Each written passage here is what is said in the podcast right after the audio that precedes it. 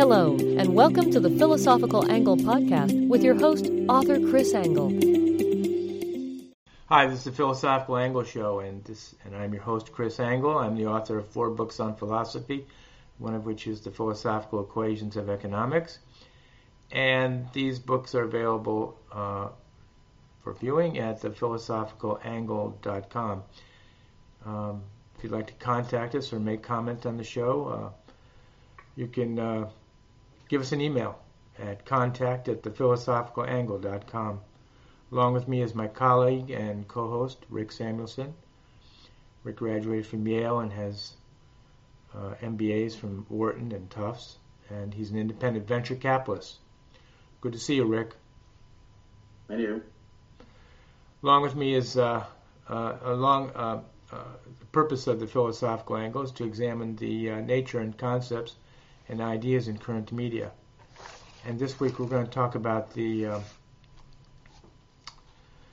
uh, President Biden's speech uh, uh, when he spoke about to the nation about the verdict from the uh, Officer Chauvin trial, and he said that basically that America is bad, that we are a racist country, that uh, we are systemically racist, which means that racism pervades our entire society. And he noted as an example the uh, the trial and the fact that Officer Chauvin uh, was kneeling on the neck of a of George Floyd, who had his who was already in handcuffs on the ground uh, incapacitated, and yet he put his knee on there for a long time, and eventually uh, the man succumbed, uh, and uh, the others around them, uh, the other officers, looked on and did nothing. And so um, it's a obviously a, a terrible travesty, and and President Biden noted that, but his conclusions are that America is bad. And so we have to kind of take a step back and kind of wonder why would he say that America is bad?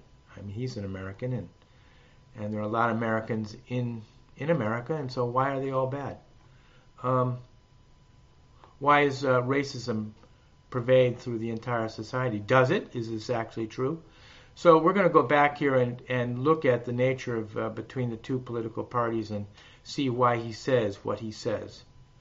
And um, the first thing uh, we're going to look at is that uh, that the nature of a political party goes right back to the nature of when society was formed, and you have the haves and the have-not. So a, a, a person of power rises uh, above the others, and and so you have the first class of a party, which is uh, the haves, and and then the have-nots uh, work uh, either together or for the haves.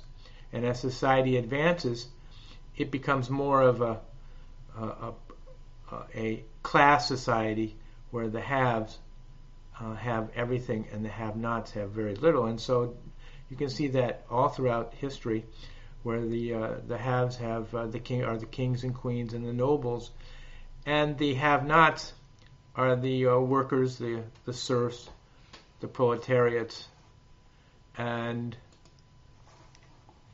uh, and and and then there are five dictums that run political thought.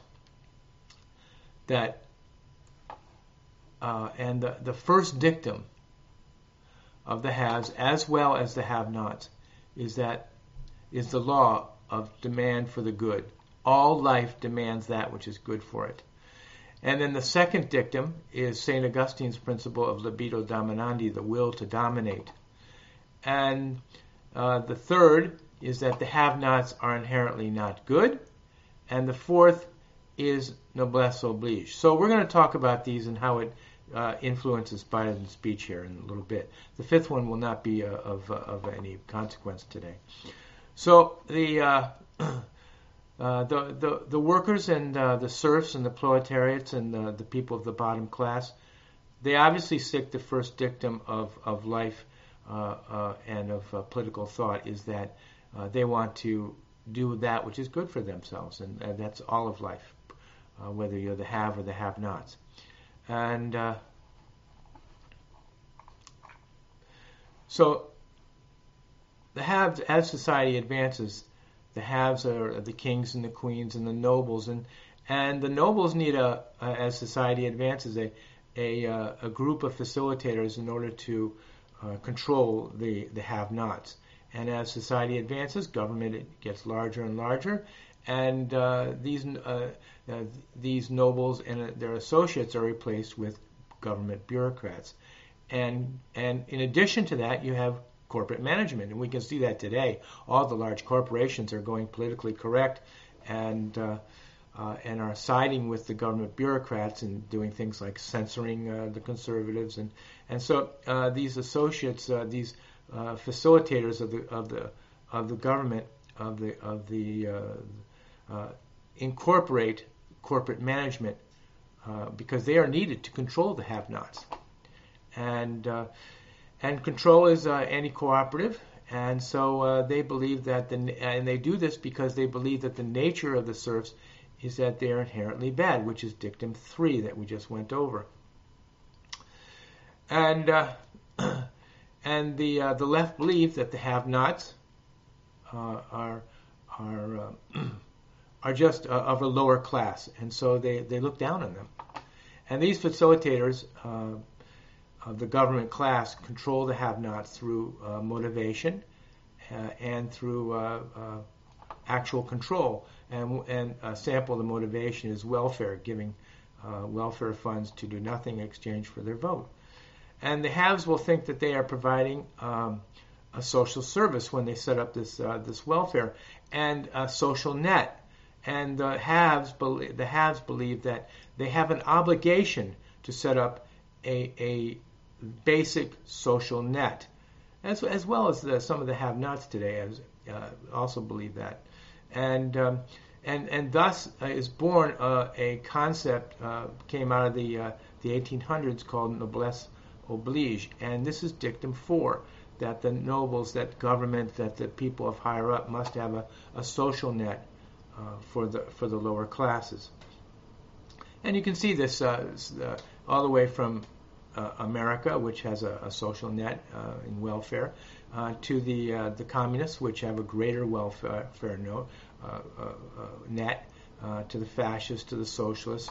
Um, there's all sorts of degrees of of this welfare concept of that's produced by the noblesse oblige dictum number four concept.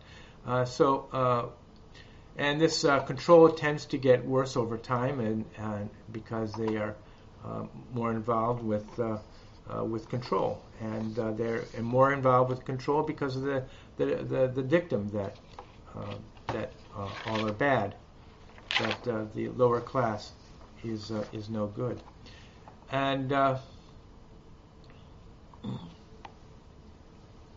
so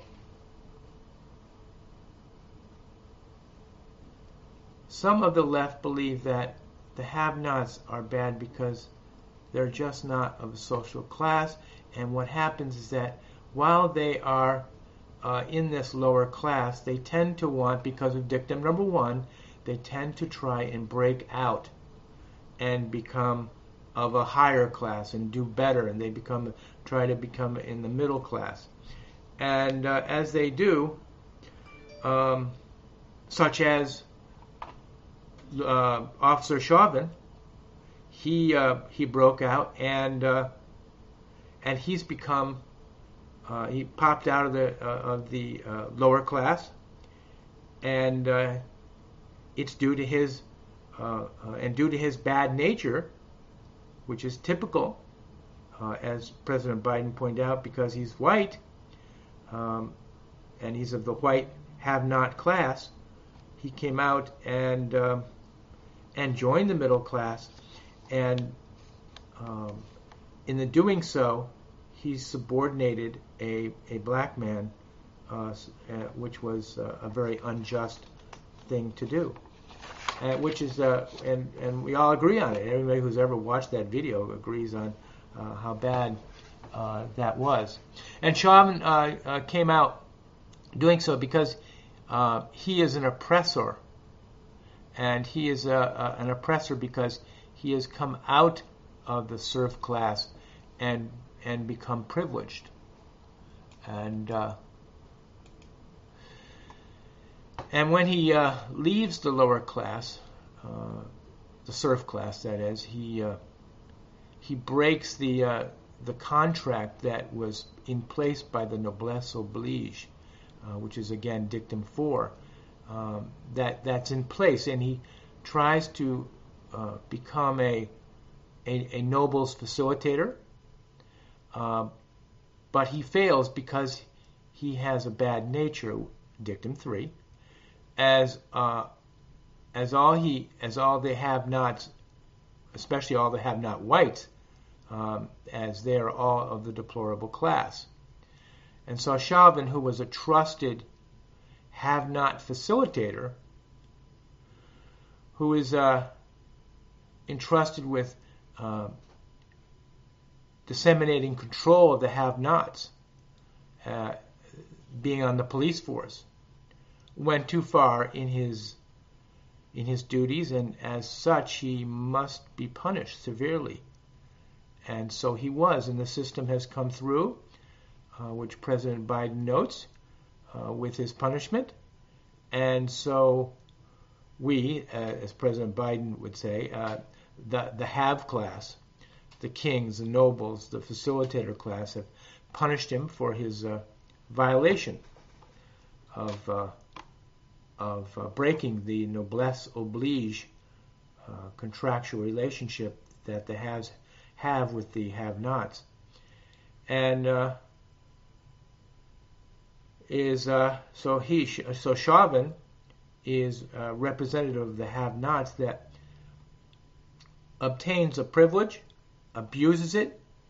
He abuses that privilege because of his inherent badness, which in this case is his inherent racism, which was on display uh, in his uh, uh, in his placing uh, his knee on uh, George Floyd's neck, uh, Uh, which uh, while he was handcuffed, uh, and eventually killing him, which is which is indeed a a, a, a terrible thing, and and therefore President Biden, in his address uh, to the nation uh, and, and, really to the world, uh, declares that America is systemically racist. Uh, and so, uh, what President Biden means is that those whites of the have not deplorable class and those that come out of the have not class and and join the middle class are racist because they are of a systemically bad nature, and so they want to. Uh, they they they they uh, they must be controlled, and they must be controlled further in our society, and that's what they noted uh, in the speech and after the speech that uh, it won't end here, and uh, so we can expect President Biden, Biden and his facilitators and his Democratic progressive elite will come forth with more racial control edicts in the near future. Uh, they uh, they will they will advocate that we of the white lower class will need to be re-educated, and they'll tell us that uh, they'll uh, that we don't need our guns anymore, and that we all need to be equal in every way. And so this re-education is coming. Rick, what do you think? Yeah, to me, it all leads to, um, you know, one of their principal policy prescriptions, which uh, is a quota system uh, at every level of um, business, government, education, and the death of meritocracy. Um, that's a primary objective um, for the, the Socialist Democrats. Um, curtailing personal freedom is a foregone conclusion. Um, that includes uh, freedom of speech, uh, never mind the Second Amendment, uh, but uh, freedom of speech, freedom of religion, uh, all of these freedoms uh, enumerated, enumerated in the Constitution um, have to be curtailed under this rubric of controlling the quote unquote out of control racism.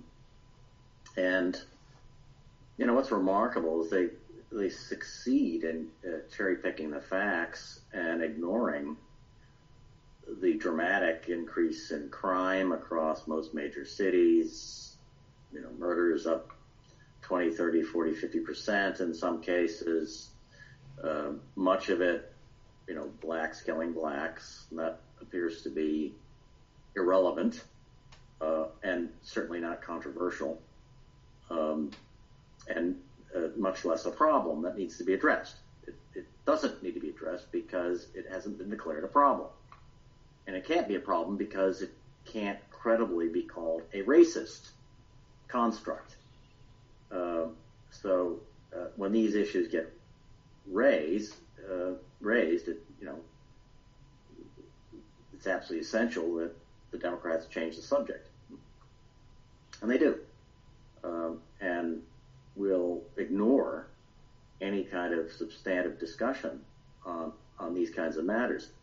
Um, in Virginia, apparently, uh, they're eliminating uh, advanced math courses in certain instances on the basis of uh, achieving some notion of equity. Uh, the, their use of euphemisms uh, is remarkable. And one thing conservatives almost universally share is a, a very slow rate of catching on to the full implications of these various euphemisms that uh, the Democrats tend to bandy about for a period of months or years before uh, instituting some sort of policy prescription allegedly on the basis of a euphemism, whether it's equity or inclusion uh, or anti-racism. The con- conservatives generally are very slow to pick up on the full uh, implications from a poli- policy perspective of what these seemingly innocent words mean. Uh, and it's, it, it, it, because you're never quite sure what the full policy prescription is going to be, uh, with a word as innocent sounding as equity inclusion, uh, you're always caught on the back foot, and that's essential. Uh, I mean, part of the uh, Biden rant, and that's generally how he speaks. It's usually a rant if you listen to the words uh, rather than the tone. Um, is that you know there's a consistent attempt to put whites, taxpayers, uh, corporations um, on their back foot, right? To condemn. It's a, it's a, a kind of Saul Alinsky technique. Condemn them, you know, whether it's grounded in fact or not. Condemn them first, put them on the back foot, uh, popularize uh, these notions through a docile media, which is what we have. We have an unthinking docile media um, that you know literally parrots um, government talking points uh, with no critical thinking or very little. Uh, and, and you know, that applies to uh, whether it's the Washington Post, the New York Times, the LA Times, the NBC, right on down the list.